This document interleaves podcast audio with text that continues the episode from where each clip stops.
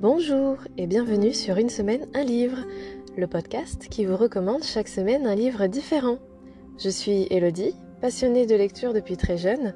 J'aime les livres en tant qu'objet, mais j'aime surtout les histoires qui se trouvent à l'intérieur, et je suis toujours à la recherche d'une bonne recommandation pour ajouter un livre à ma bibliothèque. Vous écoutez actuellement un épisode bonus que j'ai baptisé Escapade littéraire et il s'agit de l'édition de l'été 2021. C'est un format de vacances où je vais faire des lectures de quatrième de couverture. Et les livres que j'ai choisis sont issus des recommandations faites sur des stories Instagram de mes abonnés.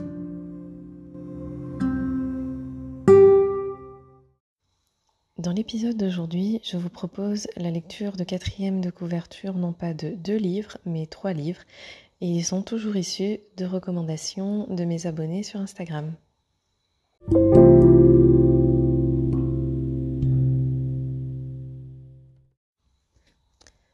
La première lecture est un roman de Christelle Dabos, c'est le tome 1 de la célèbre saga La Passe Miroir, intitulé Les fiancés de l'hiver.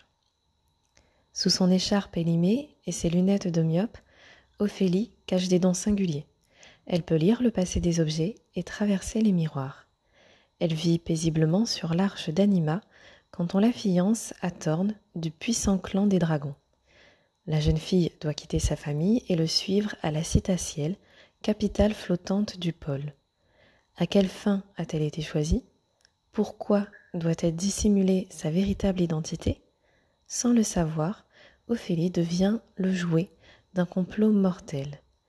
Une héroïne inoubliable, un univers riche et foisonnant, une intrigue implacable. Découvrez le premier livre d'une grande saga fantastique et le talent d'un nouvel auteur à l'imaginaire saisissant.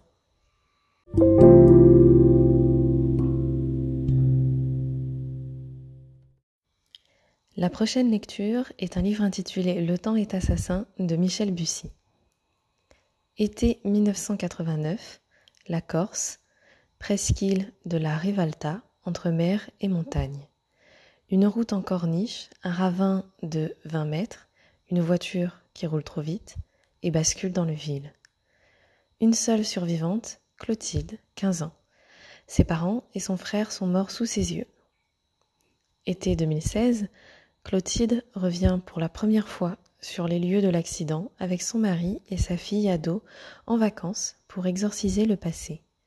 À l'endroit même où elle a passé son dernier été avec ses parents, elle reçoit une lettre, une lettre signée de sa mère, vivante.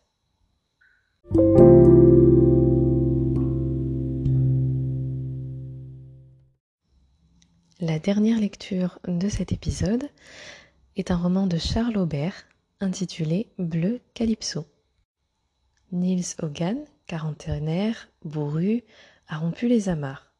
Profitant d'un plan social, il s'est installé, comme l'auteur, dans une cabane de pêcheurs au sud de Montpellier, où il vit de sa nouvelle activité d'artisan. Il fabrique des leurres pour la pêche au bar.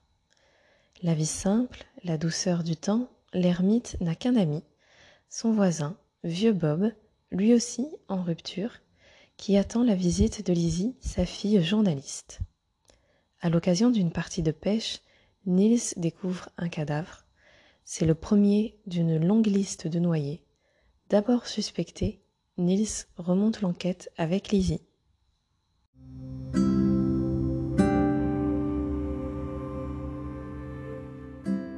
Je vous remercie d'avoir écouté cet épisode. J'espère que vous avez passé un agréable moment et je vous souhaite de profiter de votre été.